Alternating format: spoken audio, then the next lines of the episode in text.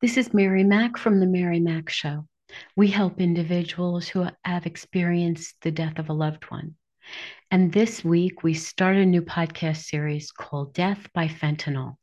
This is an illegal drug that is coming up from our southern border and is infecting families all around the country and the world.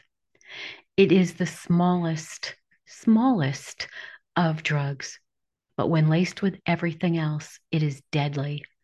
If you are even attempting to take illegal drugs, please call 988 and get some help. This is no joke. One little pill, one little amount can kill you. It only takes once, and your survivors will be in agony because of all these choices you made. So please don't do this.